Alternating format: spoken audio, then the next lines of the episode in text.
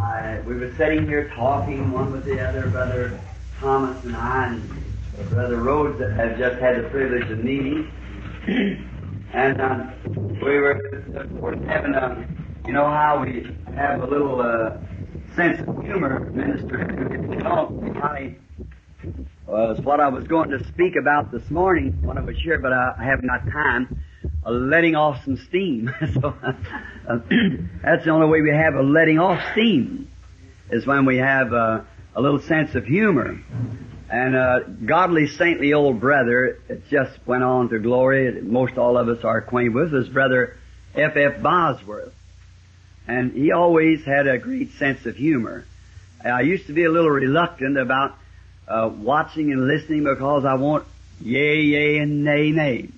When I seen this godly old man and the sense of humor he had, then I seen other great servants, Brother Vayle and these other brethren here, and all of them, when they get together, they had a little sense of humor, and I thought, well, maybe that's just a, a tradition of this last day amongst ministers. And then I was reading in the pre-Nicene Council and the Nicene Fathers and so forth of some of those great servants of Christ in bygone years, and they had sense of humor. And you'll finally come out to find out that God's got a sense of humor. So, and talking of fellowship, I was thinking one that Brother Bosworth used to say. He said to me, he said, Brother Branham, you know what fellowship is? I said, Yes, I believe I do. He said, It's two fellows in one ship. So that's what you can be pretty close together there, you know. So that's a fellowship. And this is certainly a great time of it. Uh, fellowship.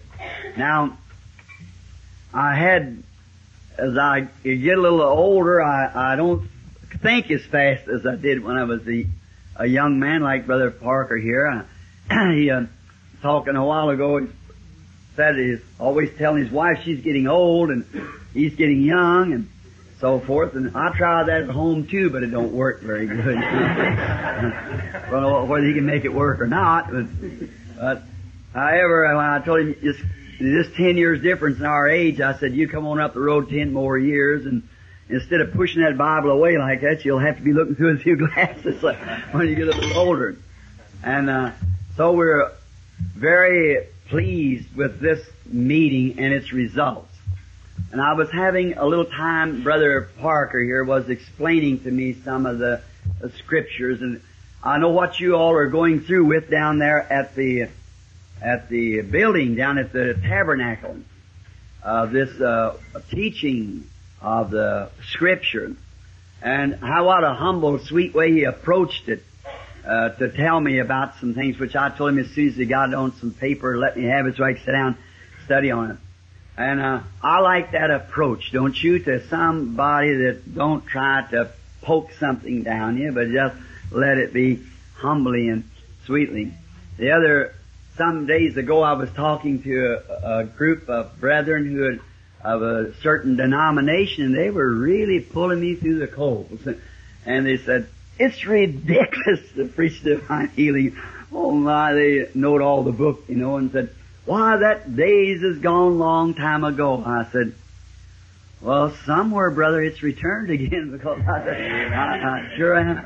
And they were telling me then about I should not have tried to preach without having an education, without going to Bible school and learning something. And I, I just waited till they got finished, and I said, you know, I said, I tell you, you brethren really must have a great time. I said, you know, in all my errors and mistakes, and he, he loves me the way he does, and I just can't hardly stand it sometimes. I said, wonder them it's in the truth, wonder how he, they can ever stand it then. oh, loving it like that. It's just, speak and, and all this era that we are supposed to be in, you know. If he loves us this much, how about those who really have the truth? I, I imagine they really have a time, don't you think? So we'll just remain as we are until uh, he shows us our error, and then we'll move on up into what they think is the truth. If he says it is, and his word declares it. And uh, so, but in a group like this, it's the closest place to heaven that there is on earth. When here we are sitting together this morning, we are already dead. That job's done over. and we are we are buried. That's right, all buried, and uh, then we are not only that, but we are risen again. We're raised, and in Christ in His resurrection, we're part of it, and now we're assembling together in heavenly places in Christ Jesus. See? We are in Him by baptism. See, by one Spirit, all baptized in one body, and here we are.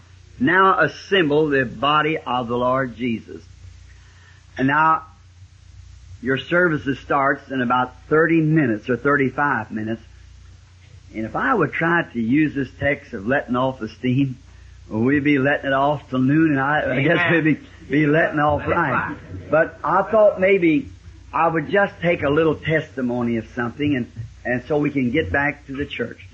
I'd love to be there and sit under the teaching of these great uh, uh, servants of Christ, Brother Vayle, brother up there, and our precious Brother Parker, and um, Brother Iverson, and many of the other brethren here, and would like to hear them. He's telling me the order of the meeting, letting the Spirit move. I like that. And then the next man it raises up carries that on in harmony. Now that's the Holy Spirit. That's right. But when you find out someone comes in contradictory, then that's, that breaks that time of fellowship. It breaks the, see, there's something wrong in that.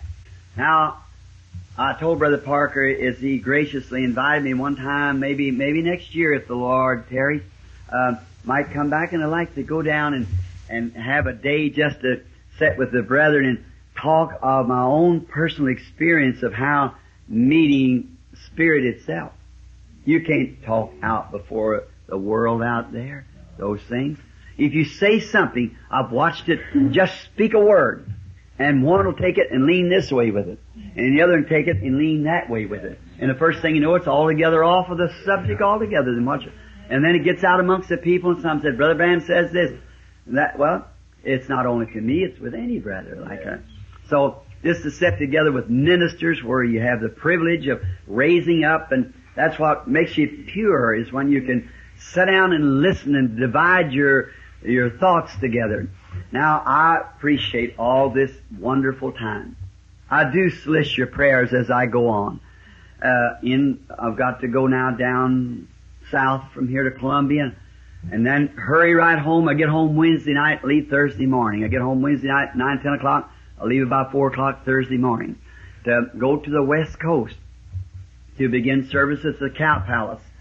And, uh, from there, that's the great livestock, Western livestock exhibit at Southgate, California. And then we go from there on up into Grass Valley, and uh, that's near up towards Nevada, and then on to the uh, up into the World Fair State this year, and then on into Canada. And we're kind of scheduled waiting to see you get to California from going on into Alaska from there. So pray for me. I appreciate you, Brother Parker and his great love and uh, to invite me to come here to his convention and the privilege of turning me loose on a platform to say whatever God would put on my heart to say. I appreciate a godly man. And uh, brothers, sisters, I thought this morning just talk to you from my heart. Uh, there's not too many doors open for me. And uh, I am not holding this against my brethren, not at all. But uh, I believe sometimes it's just like I said, the people take the wrong attitude and lean this way and that way with it, and it causes confusion among the brethren. And I can see they're shepherds and can understand it. Of course, I've been expecting it, and um, I believe that it would, and I have convictions of my own, as every minister does. I try not amongst congregations to try to sow a discord because that's one thing God hates Yeah. is discord among brethren. But when I'm out in the meetings, I I try to uh, uh, hold just a great uh, I'd call it I guess great fundamental evangelical teachings and doctrines of the Bible, the fundamental, the personal appearance of Jesus, and the physical death, burial, resurrection, ascension, and uh, return, and so forth. I just teach those things, divine healing. and so forth, which all of us full gospel people surely agree upon that. And uh, I want you to, brethren, to know that uh, the tapes that I teach in my own church got out among you, and so forth, are among your congregations. Uh, and I have my own convictions, and, and of course now to back down on my conviction, uh, convictions, I wouldn't do it because Amen. I'd be a hypocrite. Amen. see. Right. Amen. I, I'd be a hypocrite to do that. So I, I do believe what I taught on the tapes. I believe every word of it. Amen. I would not uh, feed the people the wrong thing. Yes. And if I'm wrong, and I I pray that God will forgive me for it because it's the best of my understanding. And so, uh, but to invite me here and to have this ministerial fine group of ministers sitting here this morning, godly man, and uh, I uh, was at a, a gracious brother not long ago, and sisters, uh, excuse me, I was uh, at Phoenix in a most glorious meeting with a precious brother who I love, and he called me to his room. He was deeply sincere, and he said, "Brother Branham," he said, "You know I love you," and I said, "Thank you, my brother. I certainly love you." And he said, "You know, we feel like that your ministry has kind of been a great cream of the crop." I said, "Oh, don't say that." I said, "It's I don't. That's not right." I said, "I just." followed the Lord and you've done the same. So we're all, I said, look how He's blessed you beyond what He ever has me and the great things that He's given you. I said, He never done those things to me. And I said, you have to take lots of money and, and I never did take up money because I guess He would, you know, He, maybe He couldn't trust me with it. See? And I said, I, another thing, I said, my little ministry, I couldn't go to little bitty places like just recently held a meeting where I only held 20 people. But the Lord led me there. And I, I want to go where He leads me. I don't need money, see? And I, I just want to go wherever I feel led to go. And the other day, even in the midst of all this trouble, I looked over our books and it's 300 or better major cities in the United States calling for me to come to them. So, besides the foreign fields. So, I was, um, this brother said, well, here's what I want to tell you, Brother Branham. He said, you, you are you're too radical. I said, well, I'm an Irishman by, by birth, uh, first birth, a Jew by second, and I said, anyway, I said, then, you know, they mix that together. I said, hard tell what you would have, and I said, maybe I, I said, uh, I am just actually radical, I guess. It's just my nature to be that way. I just go wholehearted. When I think anything's right, I just sell out everything I got to it, you see. And I said that's the way it was of Christ to me. And I, my people before me back was Catholic, and I said from Ireland, all come from Dublin. And I said then they that I heard about when I was a little boy, the things that happened. There was a call in my life. And then the Catholics said, we are the church, and shuts the rest of them out. And I go to the Lutheran, and they say, we are the church, and shuts all the rest of them out. And I said, about six, seven hundred, maybe nine hundred different denominations, how are we going to know what's right? So I just got to the Bible, and I just stay with the way I read it, and just keep it like that. And he said, well, here's one thing, he said, you're always hammering at them women. Hmm. He said, I said, I am jealous of them. And he said, you tell them how they must dress and all about they're too sexy and and they shouldn't wear those clothes and those shorts and quit cutting their hair and all these other things you Amen. said said you hammer at that he said well I said that's in the scripture. Amen. so he said Amen. uh, he said well I know it too. I said don't you believe that being a Pentecostal minister? he said yes but said brother Branham he said the people believe you to be a prophet. I said no I'm not. He said but they believe you that way he said, and you should be teaching those women how to receive great spiritual gifts and things like that. And said, then, then it- the church would be better off. I said, brother, he said, if you're deeper with God, teach the people deeper with God. I said, how can I teach them algebra when they won't even listen to their ABCs? Amen. I said, Hallelujah. I said, how, when I said, we Amen. So that's just about, uh, he said, well, Brother Branham, can I, um, do something for you? He said, I believe if you would just leave that off and just go ahead and pray for the sick and I, and, and let it go. God called you to pray for the sick. I said, that is true. He said, then just leave it go at that. So you just leave it, go and pray for the sick. I said, but what about this other? He said, I don't believe that either. But said, you know what? If I t- said something like that, well, I said they this, that. I said, there you are. Amen. There you are. See, I said, if we don't stand for it, then who's going to? Amen. this generation's got to be judged. Yes. And I said, and it's got to come from somewhere. He said, well, I'll tell you what I do. Will you permit me to lay my hands upon you and pray that God will open your eyes to truth? I said, I will under one condition, if you let me return the compliment. I said, very well, so we prayed for one another. I hope it helps me a whole lot. No, I certainly do. I hope it. I hope his prayer helps me because I, if I, I, I, I want to be helped, I'm here for that purpose.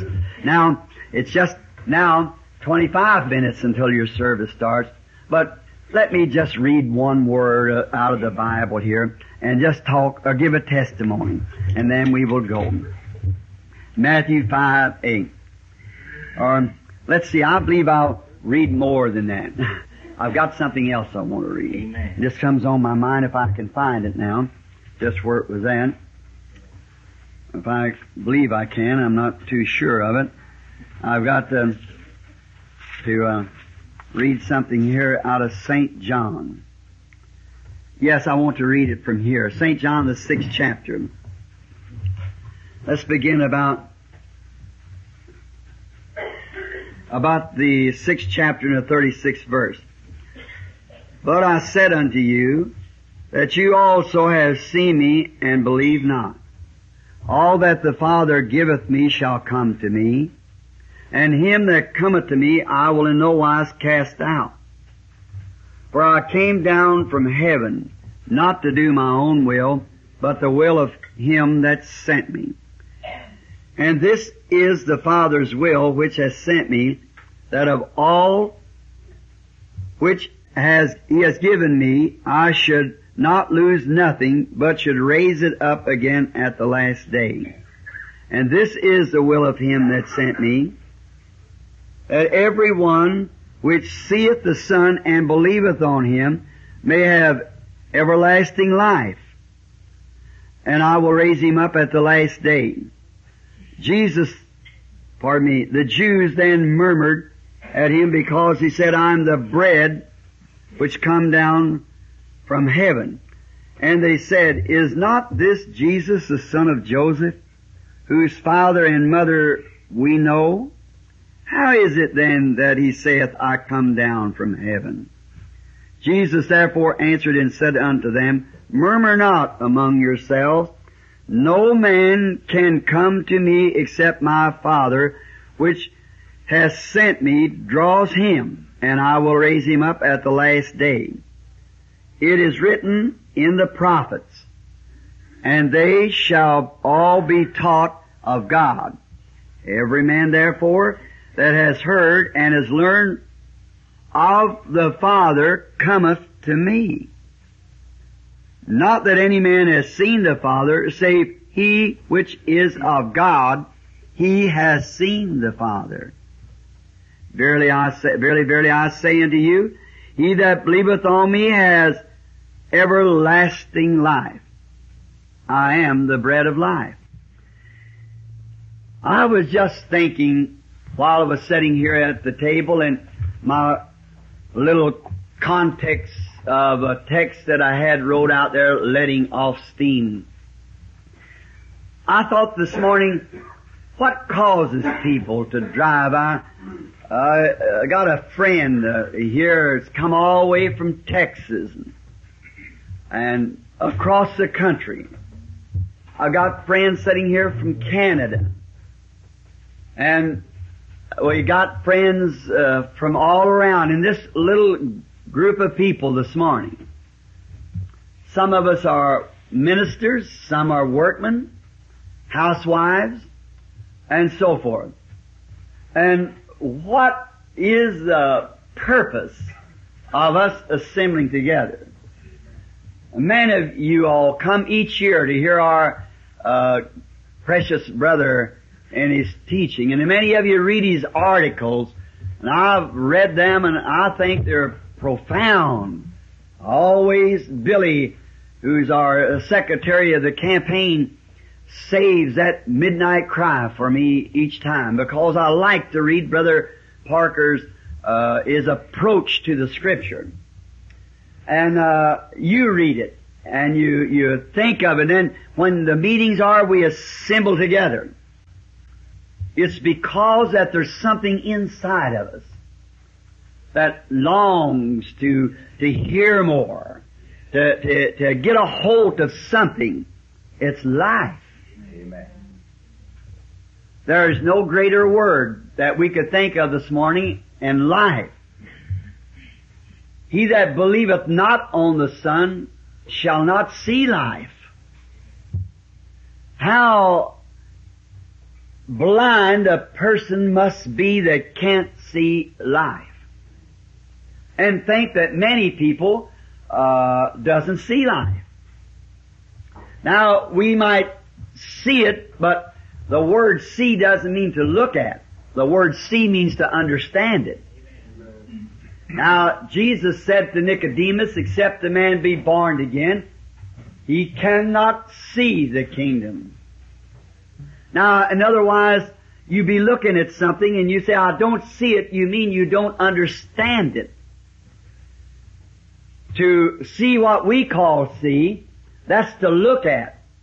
But to see in Bible terminology is to understand what we're looking at. Amen. To be revealed.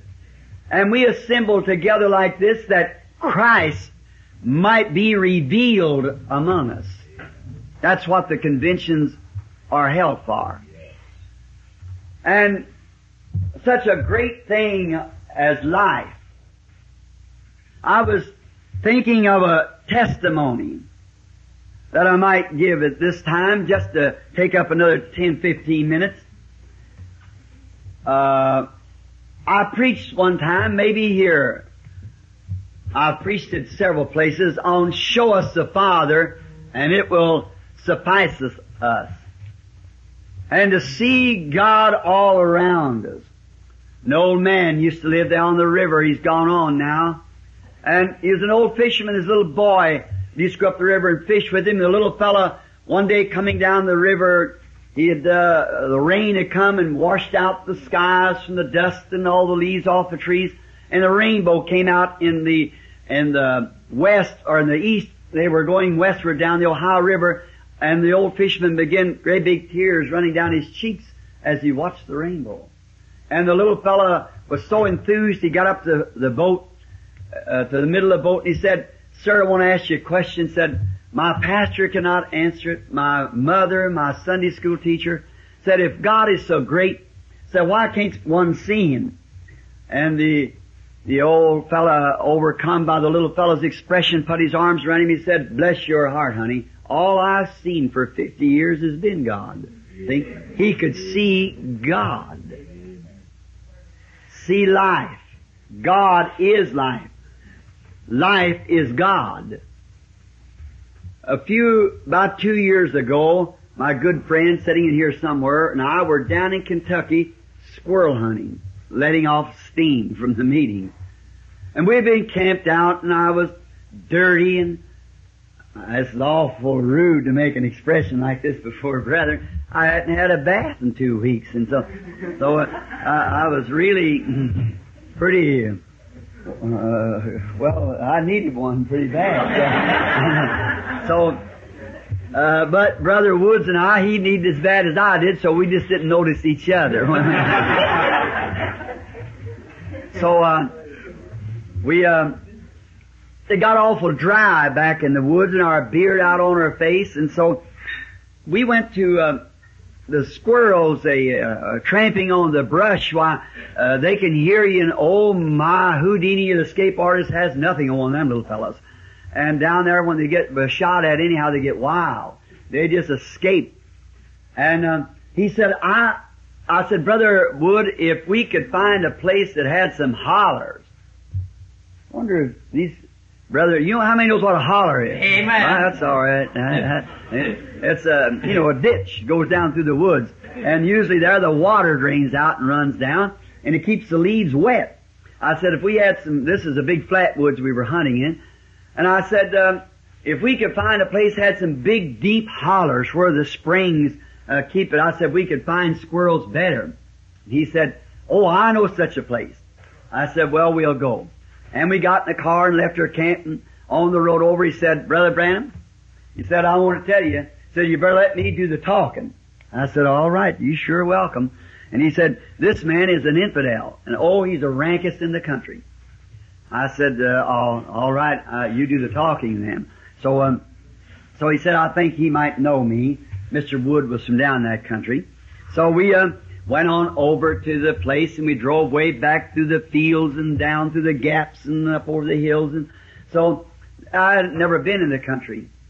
And, uh, so when we got over there to this a certain place, why, uh, we stopped at a big house back there and there's two old men sitting out there, pretty well stricken in age, I guess in their seventies, sitting under an apple tree shade. We drove up, Mr. Wood got out, and I heard the old Kentucky expression, come in! You know, that's how they call the Indiana people Hoosiers. See? How they got that in the early days in Kentucky, that was in the South. So when you come up to a southern home down there in the South, they'd say, hello! You'd say, come in! No matter who you was, as long as you was walking, had shoes on, or if you didn't have shoes on, come in anyhow. You're welcome. But when he got across the line in Indiana, there's a little suspicion. Say, hello! He said, who's there? they want to know first. I'm glad I'm a southerner, and I kind of like it that way. And so he, he said, come in. So Mr. Woods went up. He said, um, called the man by name. He said, you're he. He said, I'm that varmint.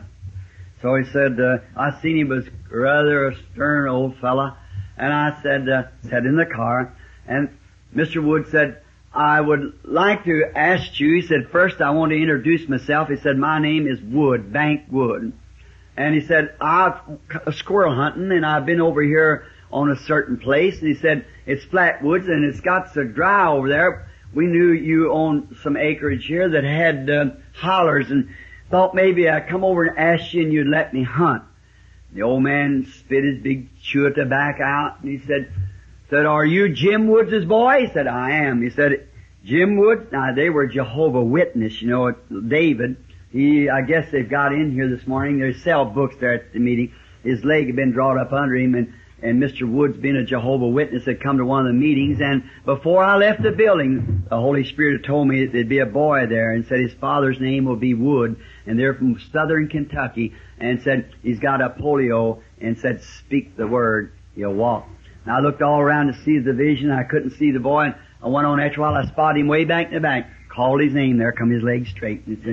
So he was no more Jehovah Witness. Now, by the grace of God, I've led every one of his family, his father, a reader, and Jehovah Witness, all to Christ in the baptism of the Holy Spirit, and rebaptized all of them. So Amen. then, um, Amen. so then, by visions, what the Lord would give and say things that would take place. So then, um, he said anybody, anybody that's related, said Jim Woods' boy can hunt anywhere he wants to. Said just help yourself. Said I have 500 acres here of all virgin timber, just help yourself. He said I got my pastor along with me, you won't mind if he goes, he said Woods. You don't mean to tell me you got low enough down, do you have to carry a preacher with you wherever you go? And so, um, he said, well, I said, uh, and I thought about time me get out. I got out of the car and walked around the side and I said, how do you do? And Mr. Wood was going to introduce me before he had time to do it. And oh, whiskers two weeks long and squirrel blood and stink like a polecat. So I, I, I started around there and I said, how do you do, sir?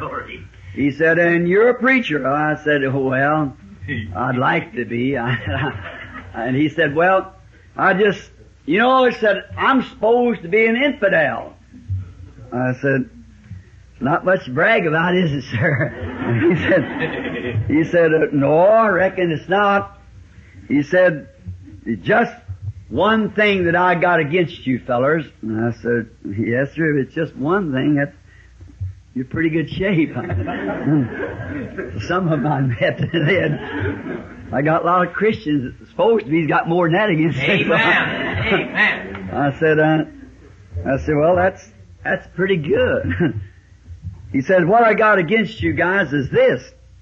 You're always hollering about something that you know nothing about. I said, for instance, what, sir?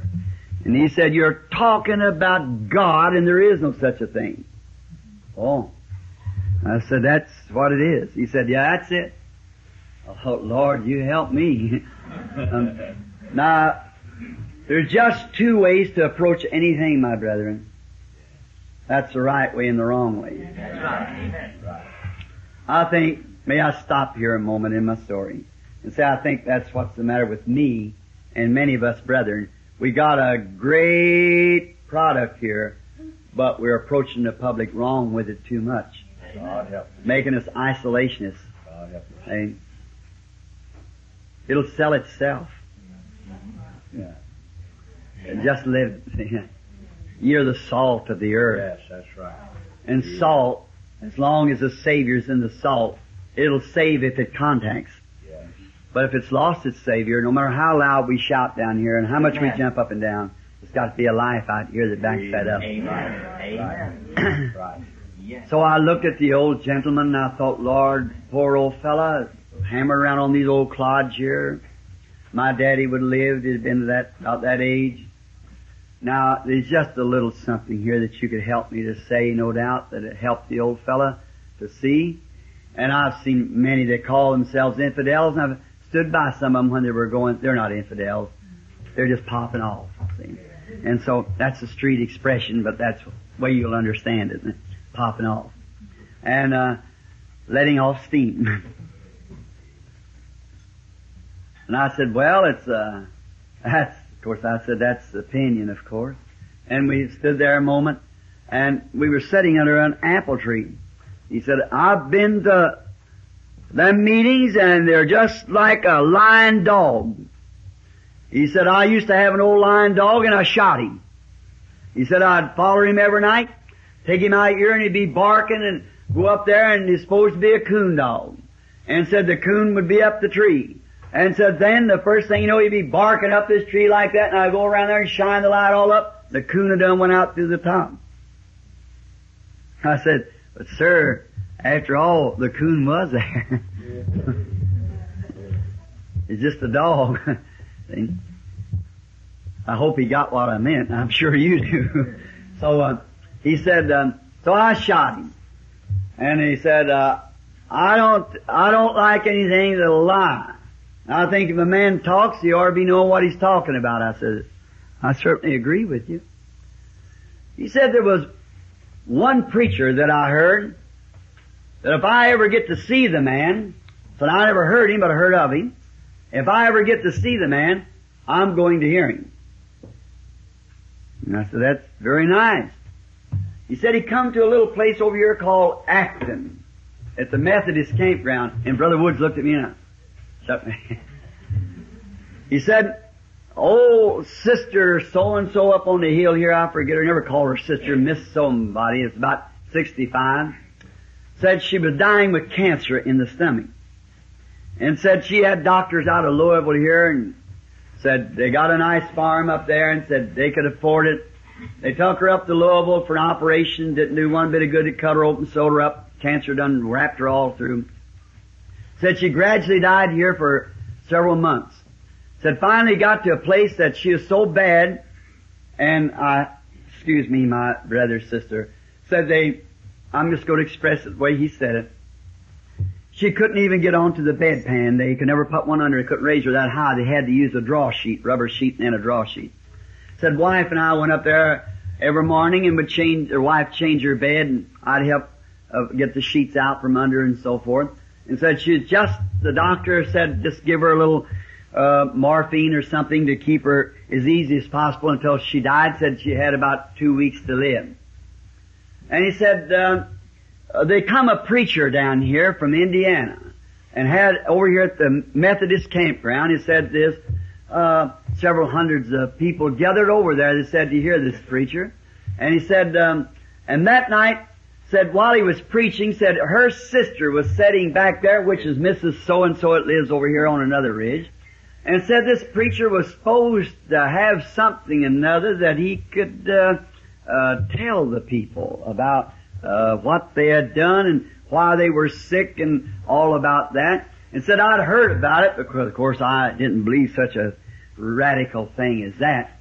And uh, he said, but however, this woman that night was sitting in the meeting, and while the minister was speaking, he turns to this woman and her sitting in the back of the building and said, when you left home tonight back there, Miss So-and-so, said you picked up a little blue ha- or little handkerchief with a blue figure in the corner of it off of a dresser. And you put it in your purse. And said, uh, you're praying back there for your older sister who's dying by the name of so-and-so that lives over here on the hill. Said, the Lord has heard your prayers. Now take this little handkerchief and lay it up on your sister and the cancer will leave her. Well, said about round close to midnight that night, I thought they had the Salvation Army on the hillside up there. Mm. All the screaming and hollering. I don't want to embarrass anybody. But that was Ben sitting here. Brother Ben, you know that familiar squall of an amen he gives out every night in the meeting down there that shakes the place. Brother Ben had took the woman up there her to her sister and had laid the handkerchief on her and Ben believed it. So he just started shouting before it happened. So he was just getting at it first. So brother Ben, he said, I thought the woman had died. Well, said it was around midnight. So the next morning said, the wife and I went up there and said, you know what? Said that woman was up cooking her breakfast eating fried apple pie. How many of you rebels know what a fried apple pie is? Oh my, do I love them. I like them to put molasses on them, see?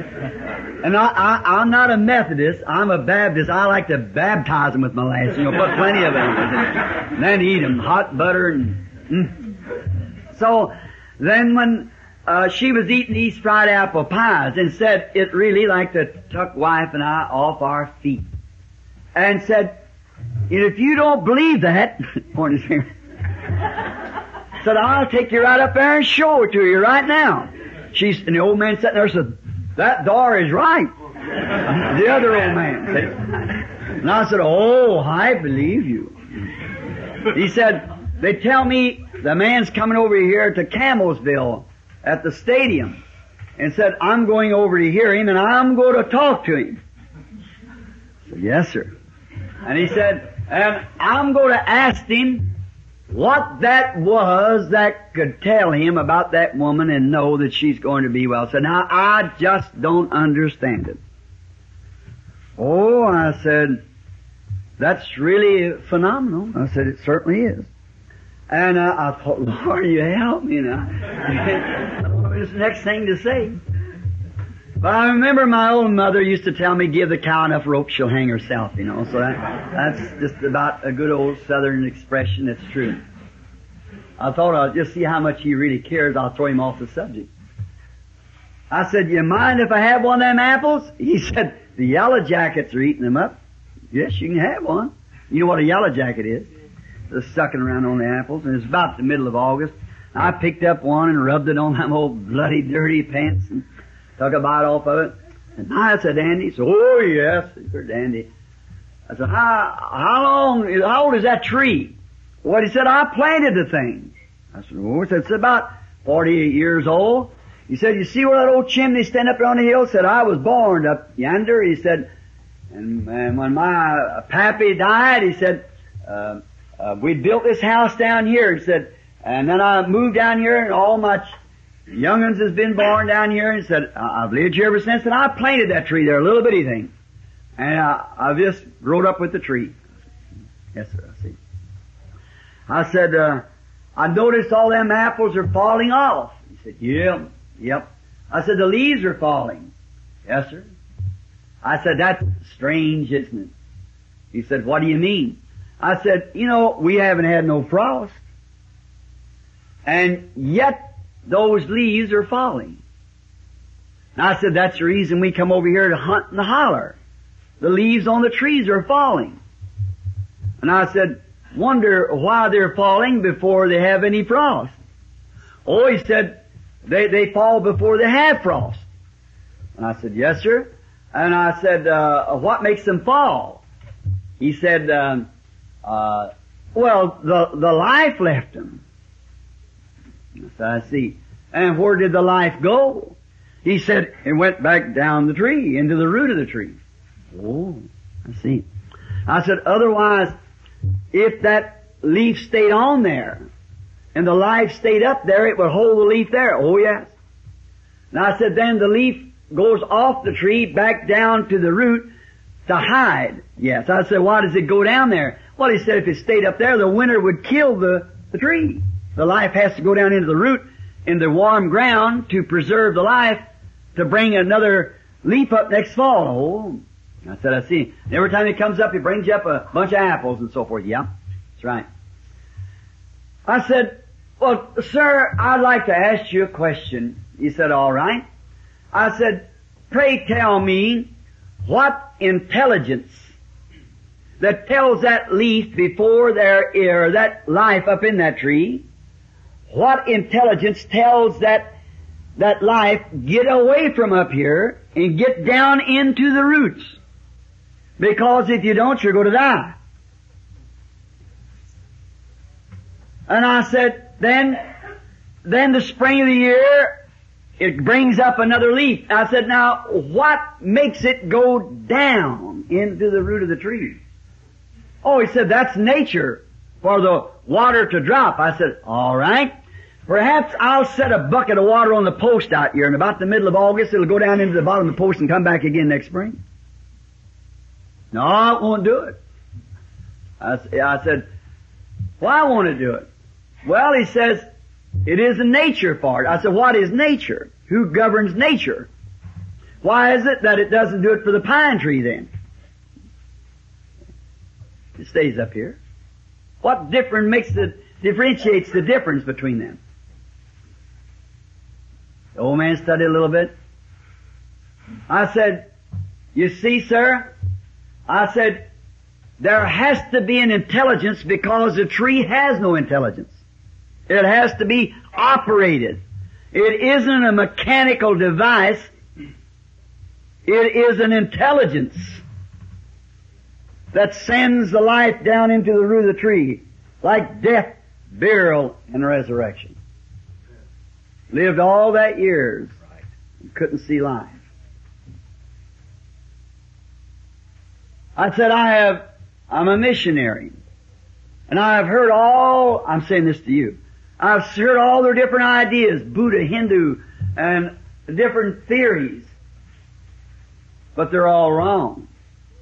Christianity is based upon burial and resurrection. Not reproduction, resurrection. Not bring up something like it, the same thing that went down comes up. The same Jesus. If you'll notice, God testifies every day of our life. Of a morning the sun is born. At ten o'clock it's in its teenage. At noontime it's in its full strength. And it sets in the evening. Is that the end of it? Only to come up again.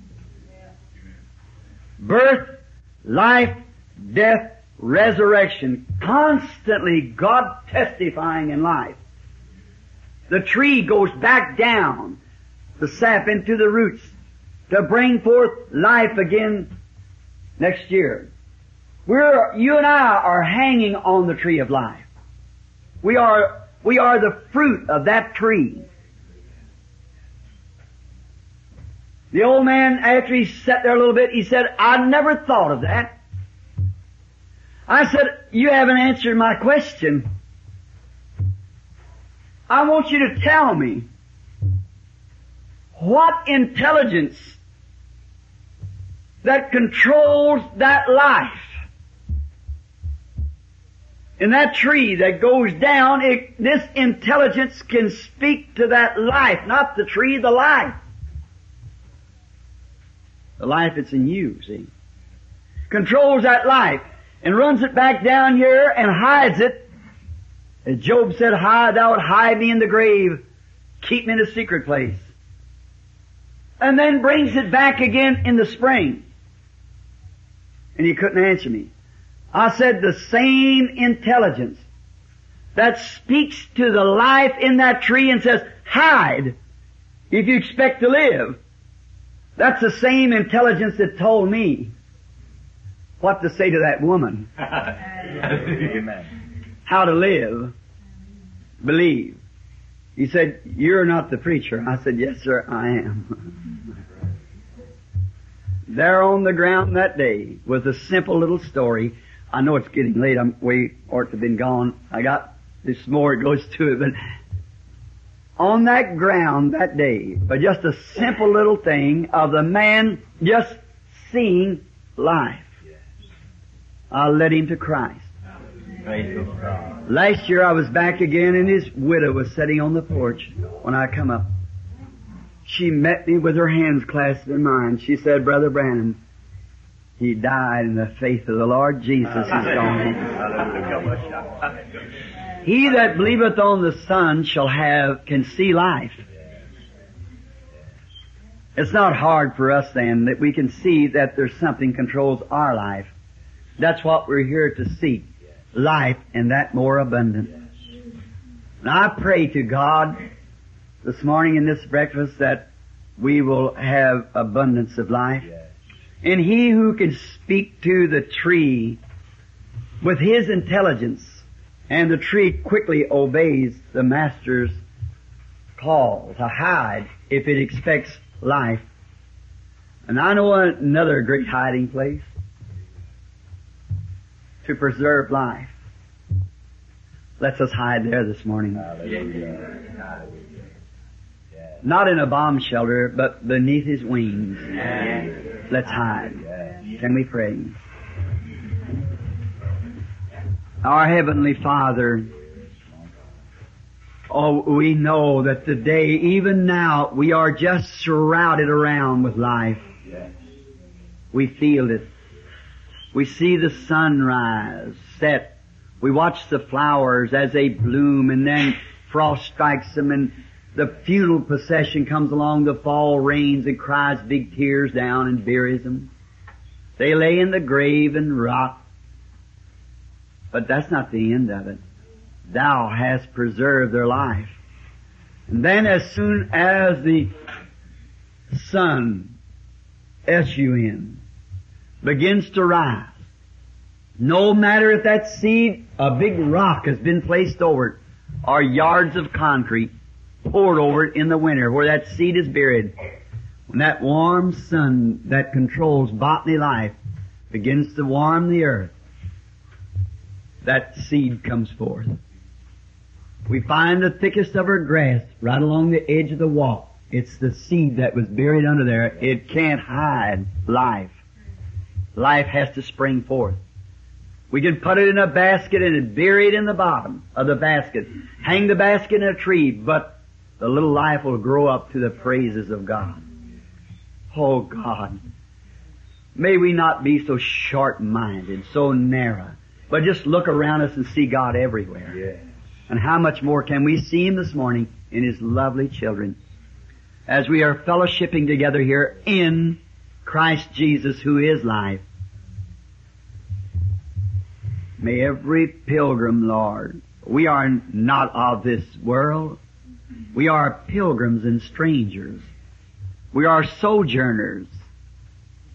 And as the sojourners from Georgia, from Canada, from Texas, from everywhere around, has met together here in these little places to swap our ideas and give our testimonies of His glory. May we go from this meeting just with abundance of eternal life that we might teach others the way to find it. We ask it in Jesus' name. Amen. Amen. Thank you. Remains seated let Brother Brown get out if you'd like. Oh, If like to, Brother Brown. it's okay. Well, you we need to do our services, so we'll wait till he gets out here. We don't want to get you. rid of him, but I think this is the best. Or I've been thought of as an isolationist, but I'm not.